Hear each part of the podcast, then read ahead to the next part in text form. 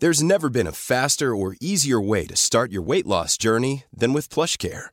PlushCare accepts most insurance plans and gives you online access to board-certified physicians who can prescribe FDA-approved weight loss medications like Wegovy and Zepbound for those who qualify. Take charge of your health and speak with a board-certified physician about a weight loss plan that's right for you. Get started today at plushcare.com slash weight loss. That's plushcare.com slash weight loss. plushcare.com slash weight loss. Hey, I'm Ryan Reynolds. Recently, I asked Mint Mobile's legal team if big wireless companies are allowed to raise prices due to inflation. They said yes. And then when I asked if raising prices technically violates those onerous two-year contracts, they said, what the f*** are you talking about, you insane Hollywood ass?" So to recap, we're cutting the price of Mint Unlimited from $30 a month to just $15 a month. Give it a try at mintmobile.com slash switch. $45 up front for three months plus taxes and fees. Promo rate for new customers for limited time. Unlimited more than 40 gigabytes per month. Slows. Full terms at mintmobile.com. Hello and welcome to this special edition of the Media Business Podcast, brought to you by Media Business Insight, and this week, ALF Insight. I'm Fraser Murdoch, Managing Director of ALF. At ALF, we are obsessed about finding ways of making sales easier for media companies, for advertising agencies, and for marketing services businesses when they're targeting the biggest spenders in advertising and marketing in the UK. In this episode, we're going to speak to a startup and a breakaway agency, that's an agency that's broken away from a large network, about how they win clients. Plus, we'll also be talking to ALF's head of content about a brand new report that covers the big spenders of the future. That's all to come. So I'm delighted to say that today we're going to hear from two very different business development models. Both are agencies, yet both come from a de- very different place. One is a startup, and one is a breakaway from one of the big networks. In each case, I'd like to examine the business development model. In other words, how each has set up a process or not for winning clients. Let's begin with the startup. So, HMS 16 was founded in 2016 by Richard Hammond, who is the H, Steve Meredith, and Paul Seabrook. Richard represents the sales and client management bit of the triangle. So, welcome, Richard Hammond. Thank you very much. So, let me start by asking what were the biggest challenges for HMS 16 at launch, Richard? Yeah, it, it, it feels um, a long time ago now, but it's only two and a half years since we've been trading. And um, even to this moment, I remember the the phone call we got from a Chinese automotive brand um, asking us to work with them on a secret project. And we didn't start HMS 16 out of vanity or ego. It was really to surround the client's business opportunity to build electric cars in in Europe. And uh, that story was um, a tough start because we built the business, three guys, a lot of automotive experience. In fact, Paul Seabrook had been at General Motors. Steve Meredith had worked on the SEAT business across Europe, and I worked on the Chrysler Jeep launch in Europe. So we were sort of steeped in the industry, and then the client decided not to launch electric vehicles in Europe. Um, so it was a tough start to the journey. Wow, that's a shocker, Richard. So what happened next? Yeah, I, I, you know what? It's um, in the in the two and a half years that have elapsed since those secret meetings in darkened hotel rooms in uh, the city um, with some interesting people. I think we we did when we realised that they were not going to be launching a vehicle, and uh, trust me, we pushed them hard to investigate couple of key markets like Norway to launch as a test market, but we couldn't convince them. So I think what we did was um, it was a couple of moments where we go right. Do we keep going? Do we just pull the plug and go back to what we were all doing, consulting, running different businesses, doing freelance work, or do we do we make this work? And I think at that point it was a moment of a deep decision for all three of us, and I think we decided that it was we had credentials, we had a lot of good track record, we had good contacts that we would attempt to muster clients from other other territories, and uh, we did that. We were lucky to find other people that wanted a independent view on their business and their creativity, and uh, we were lucky to to move forward with you know less ambitious growth plan I think we uh, achieved half of our revenue in year one as opposed to the full number. Uh, but it was a good wake up call, and I think it, we did really hit the track hard in terms of trying to recover from that difficult start. But it, it will certainly go in the book when I write one. That's quite a story. So now let's go over to the breakaway agency, Goodstuff, which until 2017 was part of the mighty Omnicom Media Group when the two founders, Ben Hayes and Andrew Stephens, bought OMG's stake in the business. Notionally, at least, this is very different to the HMS 16 experience. And I'm pleased to welcome one of those co founders today, Andrew Stephens, who we've got on the telephone. Andrew, of course, as a founder of Goodstuff, you've presumably been in a similar situation to Richard. Today, though, I'm interested in understanding the challenges of Goodstuff, not as a startup, which you once were, but as a business that broke away from a network agency and all the strengths and, of course, the weaknesses that that brings. What were the biggest challenges for you on breaking away? Um, I think there are probably two challenges within it, really. I think the first was making the decision to want to break away in the, in the first place. Uh, we had a very good relationship with Omnicom. The business was doing very well. Um, and it's a very difficult decision to know at what point to kind of cut that cord and at which point, you know, to sort of go, go kind of solo, particularly in a world where uh, for media buying, you know, the needs of uh, the back end of an agency for the finance, the accreditation, um, and those sort of benefits of scale you get are kind of so important. But essentially, we had decided that year that that was a moment to do it. Um, we didn't want to look back five years from 2017 having not done that. There was an opportunity for a conversation with Omnicom. So we took that opportunity at the time. So I guess the first challenge was actually making the decision and then kind of seeing it through. I think once it had happened, I think the challenge was getting used to um, running a fully independent business because it had felt independent before that. But in reality, we had Omnicom as a backer, as a supporter, and always there at the end of the phone should you need something. So I guess it was just getting used to that reality of not being of there not being someone at the end of a phone should there be a finance query or anything else. I guess it's just getting used to life on our own. Thanks, Andrew. So, so Richard, in your case, it was you, you had a client and then you didn't have a client. And Andrew, in your case, the stabilizers were off. Um, so let's move now to business development itself. So, first of all, um, Richard, what's your structure? Is it just you?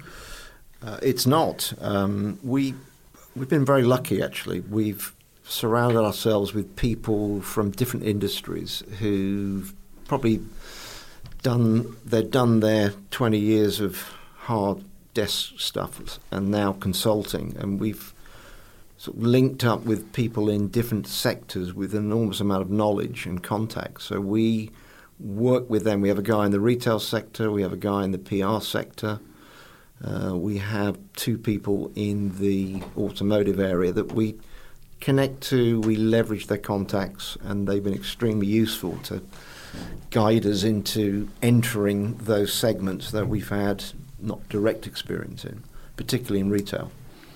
So how does that actually work? Are they they're not employees, are they? That's that's correct. They're not em, they're not employees. They're certainly consultants. Um, we work on a basis of day rates with them and work with them on the basis of success fees. So it's a a smart way to open up categories that we hadn't looked at previously. Right. Andrew, how is business development structured at Goodstuff? Uh, I mean, broadly speaking, um, of the two co founders, so myself and Ben Hayes, my role essentially is an external role. So I look, I look after all external relationships, uh, and within that, any new uh, incremental revenue within the agency. Uh, Ben's role essentially is then to make sure that it stays within the agency. So that's broadly how we how we structure stuff. Um, so I will look after all new business and any new ventures that we might want to uh, enter into as well. And within that, I have a small team of two people um, who fall into what we currently call, although we're, we are about to change this, um, a marketing and new business team. So you're about to change it, may I ask? Uh, yes, um, because we're going to take away the name new business. Um, because in reality, we don't we don't do what I think is probably deemed as classic new business. Um, and all of our efforts, which ultimately result in new business, are marketing driven and they're very much brand driven. Um, and we do that for a number of reasons, really. One is that I think we have a slight luxury um, in the media industry in that there are very few strong differentiated brands in the media sector. There are lots of networks, there are lots of agencies that begin with M, uh, and there are lots of agencies with a with a, an array of pastel shades for their um, color palette. But in terms of really distinctive brands in media, I don't think there are very many. And with the background that we've got, so we started our life in creative agencies at Saatchi's, we've worked on some amazing brands. We fundamentally believe in the role that brand can play for our clients. And therefore, I think we should believe what a, the role of brand can do in media. So everything we do is brand driven. We do events. Um, we launched things like Start Stuff, which was a million pounds initiative to find the next generation of agency owners. Um, and we work very closely with creative agencies and with other partner agencies to do brand led stuff, which ultimately ends in referrals and new business. So we don't, for example, do mailing campaigns. We don't employ anyone externally to do new business. Um, and everything sort of goes through me and goes through a brand lens so that we as a as a business in media look and feel a little bit different to some of the big networks. You talked about events there. Could you give us an example of that and just try and paint a picture of it? Yeah, um, so we have uh, an event actually in about just under, or sorry, just over two weeks now called the Goodstuff Media Showcase. That is now in its fourth year, uh, which is at the Curzon Theatre in Soho.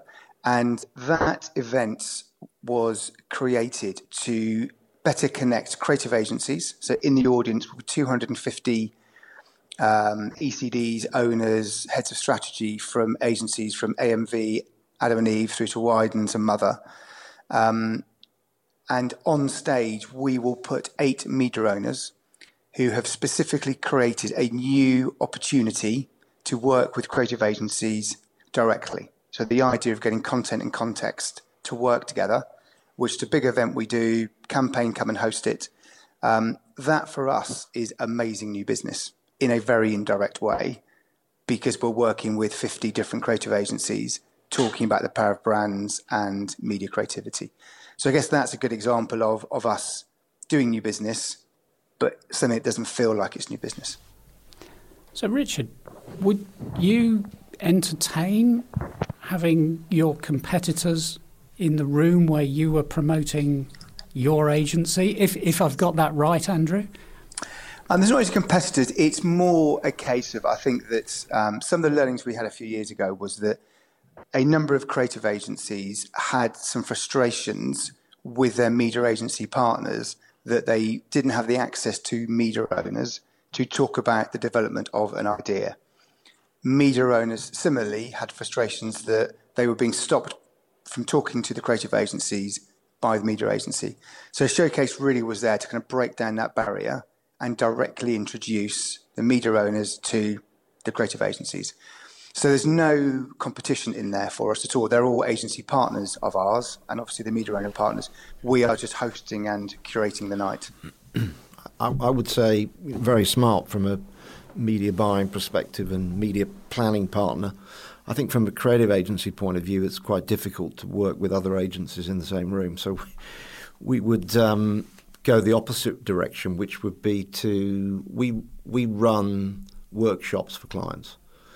Um, we create an environment where they can talk about their issues and challenges ahead, and it, it, it changes the dynamic from the briefing process to the creative delivery to the execution and then the media buy.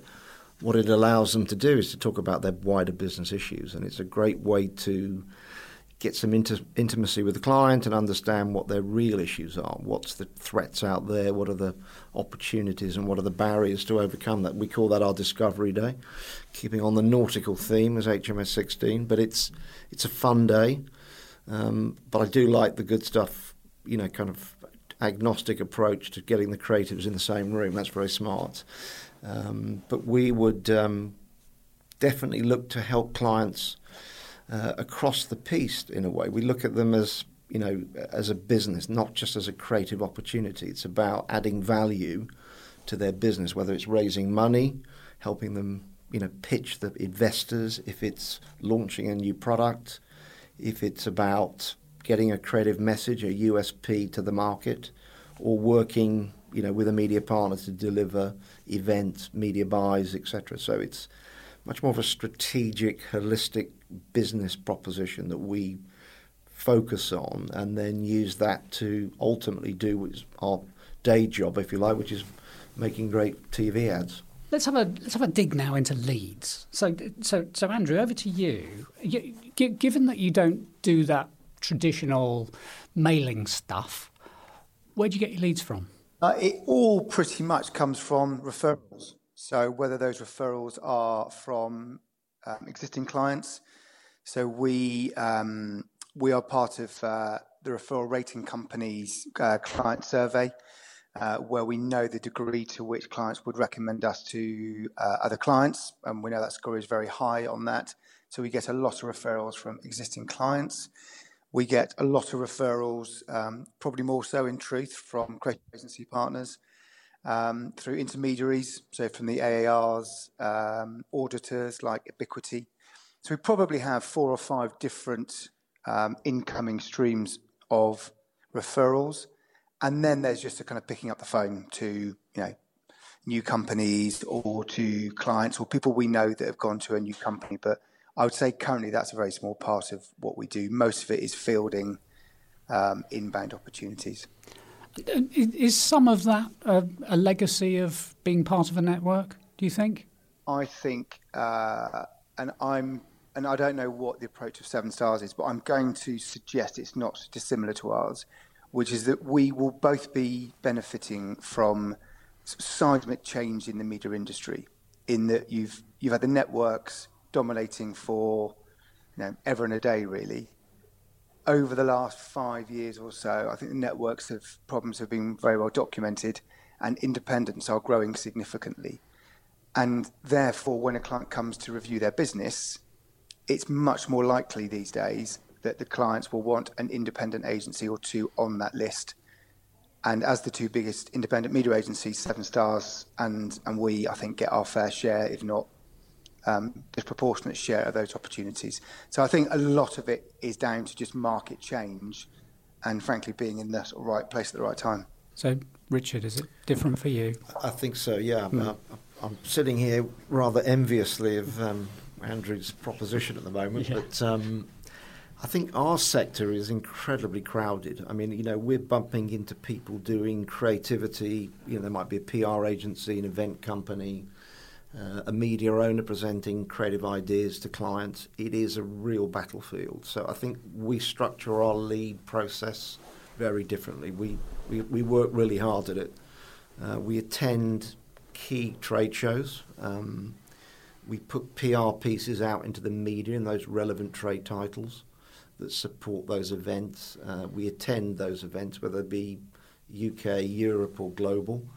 Uh, it's a lot of, lot of trips out to these key events like Basel World, which is in Switzerland, which is the celebration of the watch industry. We're always at that one, and I think you know we we build our own databases by picking up those contacts and and then nurturing them. I'm a great believer that you have to go for the long haul when it's a cold lead and move that to a conversation, move that to a meeting, and potentially move that to an opportunity. So we drill through the data and we work hard at making those leads come to life and converting them to, to prospects because we don't have people just walking in the door asking for an independent view on their creative because it's a very very competitive sector uh, indeed.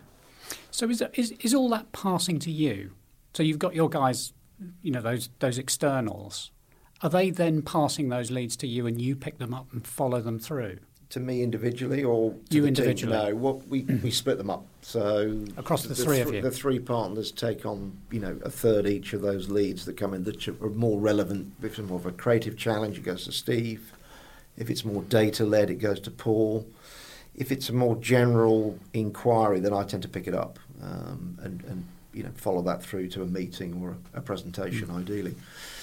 Uh, but it's um, it's a tough one, um, and you you you have to be prepared to dig deep and you know keep in contact because you know business doesn't review every day; it reviews yearly, or you know, uh, it, it's a long cycle for sure.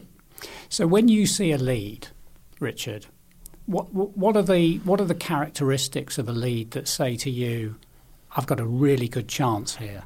Yeah, that's a that's a great question. I think for us, it's about the you know the the character of the company we're dealing with. We work much better with owner operators, people that own their own businesses, people that don't want to work with a big global network where they're going to be not having any personal attention. I think it's about the brands uh, that want to grow something that's a legacy brand, something that's perhaps been through challenges and looking for a new direction, but owned by a family or a uh, perhaps a family office, for example. So those are the kind of clients that we really you know, drill down on and, and make sure that we see that through to a conclusion. Uh, and we're most successful with those kind of businesses. If you look at our client base, it is US and mainland European focused. Uh, we have UK clients as well, but a lot of our business comes out of the US and they're typically entrepreneurial family businesses. And presumably often not worked with an agency before. Uh, they work with a US agency have, or, a, okay. or a European agency, but you know they see the UK as a big market. They want to be in the in the U, in the UK, and um, we we fit that bill very well. Sure. So, an- Andrew, a good lead for you. What what what are the characteristics there? Um, I guess it depends really, um, and I'm and I'm going to use a construct which I know is age old, and I know um, a lot of people don't really like this, uh, but it works for us, which is the classic fun, fame, and fortune. And we have a 19 point check uh, for all the clients that we um, that we come across as to whether we want to continue the conversation. Um, you know, from a fortune perspective, that will be a range of questions around the size of the clients. We particularly like clients that scale. So most of our clients are either e-commerce and or and or challenger brands. Uh, we don't have many clients who spend the same every year and grow or decline by 1% or 2%. So a business that can scale with us as a partner will score kind of higher marks, if you like, than a client that won't. Um, the scope of work. So if the client does their own digital in-house, that will score less than if we will do the digital for them. Uh, what the process is, whether we know them, the ability to produce amazing work, and frankly, whether it's something that the agency want to work on. So we ask the leadership team for everything that comes in, would you want to work on this client? Um, and we're not saying that the answer to that is the definitive answer, but it's a really good guide as to how the agency would react when we announce that we are pitching for client X. So we put all those things kind of in the mixer really, and at different times of the year, I guess fortune is more important than the others. And if we're having a good time, then we'll probably put a bit more emphasis on fun and fame. So, so Andrew, in terms of business development, when you broke away, one thing that didn't work and one thing that did. So I think the thing that didn't work uh, was um, I think it, we chased far too many opportunities, far too many leads, far too many um, chats and opportunities, and I think we were too easily flattered. If I'm honest, I don't think we were disciplined, professional, and choosy enough about the conversations, the meetings, the partners that we did in the first couple of years, and we had an awful lot of what seemed like really interesting conversations. That actually, had we asked better questions right at the outset, and probably been a bit stronger, I think would have wasted um, a lot less time than we than we did in the end. So I think that's definitely a thing that I would have that I would if I did it again I would learn, um, and that went wrong. I guess the thing that went right um, was the fact that Virgin was our founding client, and it was just a great opportunity to open doors to any other challenger brand that wanted to know the kind of thing we were doing and why Virgin helped us leave Omnicom. So I guess that was wouldn't say that's what we did right. It was again fortunate that it was Virgin that started us, but I guess that that would be the thing that went wrong and probably the thing that went right. Yeah, thanks for sharing that, that Andrew. Fantastic. Um, so, Richard, what about you? That's a really hard question. Um, well, you had a client and then lost a client. Well, yeah, I think I think being believing that something was going to happen, and and you you know I've been working in the business for a few years, and I think when you have those intimate conversations about getting round one client and launching, it's very easily to not focus on anything else. So I think that was probably the mistake we made. We just wanted to, you know, a bit like you know with Andrew with Virgin, you sort of you pour a huge amount of effort into something, and then three months later, it's still sitting in a document unopened in somewhere in China. Um, that was tough. Um, I think the thing we did right was we worked with partners. We we opened up our channels to interesting other businesses. So there was a lot of collaboration in the early days, and, and that really helped. And there is one other thing we did, which was we opened up the Black Book, which is always useful. Um, but the Black Book does run out. so I think it's you know it's a, those are the three things that I can share with the with the audience because I think it's it's easy to get beguiled and flattered when people come talk to you, but you need to do both. You need to talk to them and make sure you got other conversations going on. Andrew Stephens, good stuff. Richard Hammond, HMS 16. Thank you so much for your insights today.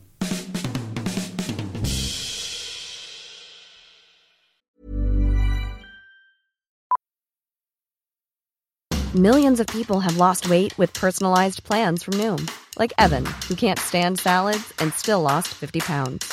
Salads, generally, for most people, are the easy button, right? For me, that wasn't an option. I never really was a salad guy. That's just not who I am. But Noom worked for me. Get your personalized plan today at Noom.com. Real Noom user compensated to provide their story. In four weeks, the typical Noom user can expect to lose one to two pounds per week. Individual results may vary. One size fits all seems like a good idea for clothes until you try them on. Same goes for healthcare. That's why United Healthcare offers flexible, budget friendly coverage for medical, vision, dental, and more. Learn more at uh1.com. It's that time of the year. Your vacation is coming up. You can already hear the beach waves, feel the warm breeze, relax, and think about work. You really, really want it all to work out while you're away. Monday.com gives you and the team that peace of mind. When all work is on one platform and everyone's in sync, things just flow wherever you are. Tap the banner to go to Monday.com.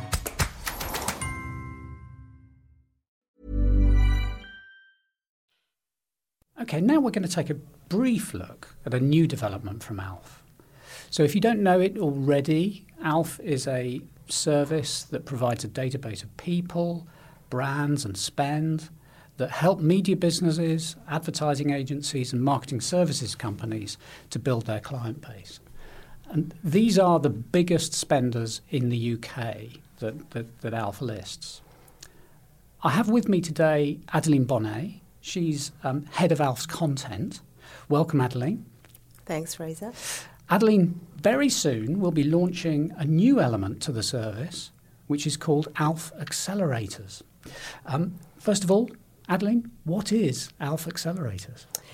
So, uh, ALF Accelerators is another way for us at ALF Insight to help our clients generate additional revenue for their organizations by providing them with a set of prospects not currently available in ALF. So surely, Adeline, every company, big company, is already in ALF. Not necessarily, and that's what makes that report very interesting and exciting, I think. Um, because these companies are not in ALF. Why? Because although they have the financial means to do so, they haven't yet spent enough to make it into the top 6,000 UK advertisers. But they have the propensity to do so in future absolutely understand that. So, how have we set about actually compiling the data? Well, we've sourced 108 UK B2C companies. Okay, and we sourced them from? From a few lists which were published in 2018. So the first one uh, is the Sunday Times Fast Track 100. The second one is the Sunday Times Tech Track 100. And the third one is the FT's Europe fastest growing companies list. Okay, so that's roughly 300 ish companies, That's which right. you've then winnowed down to just over 100. So, how have we done that? Well, uh, the way in which we've selected those companies, uh, we looked at three different criteria. The first one was company turnover. So for 17, uh, it had to be at least 5 million pounds. Then we looked at the number of employees, which had to be 10 minimum in 2017. But mainly, the company we've um, included in our report um, witnessed a revenue growth of at least 45% over three years, which was from 2014 to 2017. Okay, so they're all fast growing businesses. They are indeed. And what people are we trying to find in those organisations? So we've decided to provide C-suite contacts. So people such as founders, owners, chief executive, or managing director. Um, this was because these businesses be, being relatively young, these uh, C-suite people will be hands-on. Um, then, obviously, marketing contact. So, key marketing contacts such as chief marketing officers, marketing directors, or equivalent, because these are key decision makers, obviously, for marketing advertising. Then, insight is quite important because this is a growing area which is linked to, again, marketing and advertising.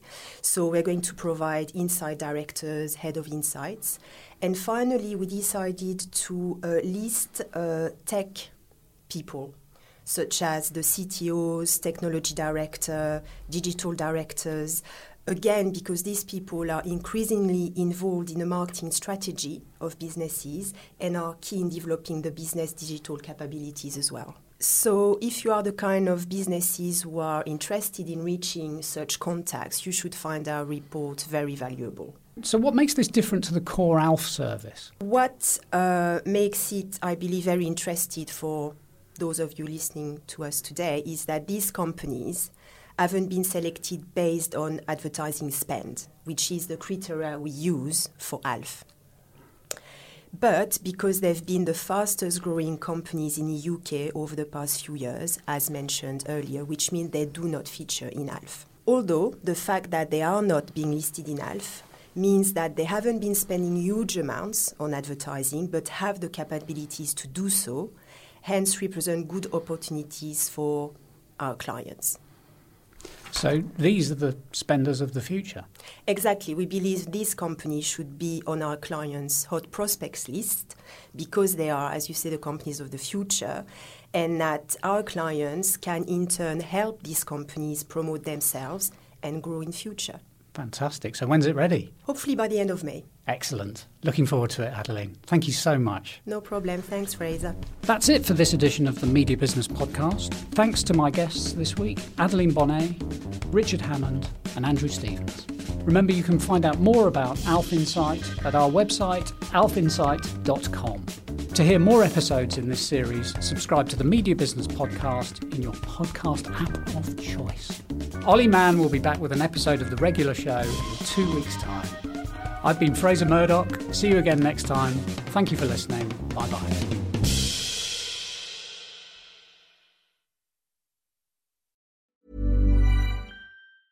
Small details are big surfaces. Tight corners are odd shapes. Flat, rounded, textured, or tall. Whatever your next project, there's a spray paint pattern that's just right. Because Rust new Custom Spray 5 in 1 gives you control with five different spray patterns. So you can tackle nooks, crannies, edges, and curves without worrying about drips, runs, uneven coverage, or anything else. Custom Spray 5 in 1. Only from Rust Planning for your next trip? Elevate your travel style with Quince. Quince has all the jet setting essentials you'll want for your next getaway, like European linen, premium luggage options, buttery soft Italian leather bags, and so much more. And is all priced at 50 to 80% less than similar brands. Plus, Quince only works with factories that use safe and ethical manufacturing practices. Pack your bags with high-quality essentials you'll be wearing for vacations to come with Quince. Go to quince.com slash pack for free shipping and 365-day returns.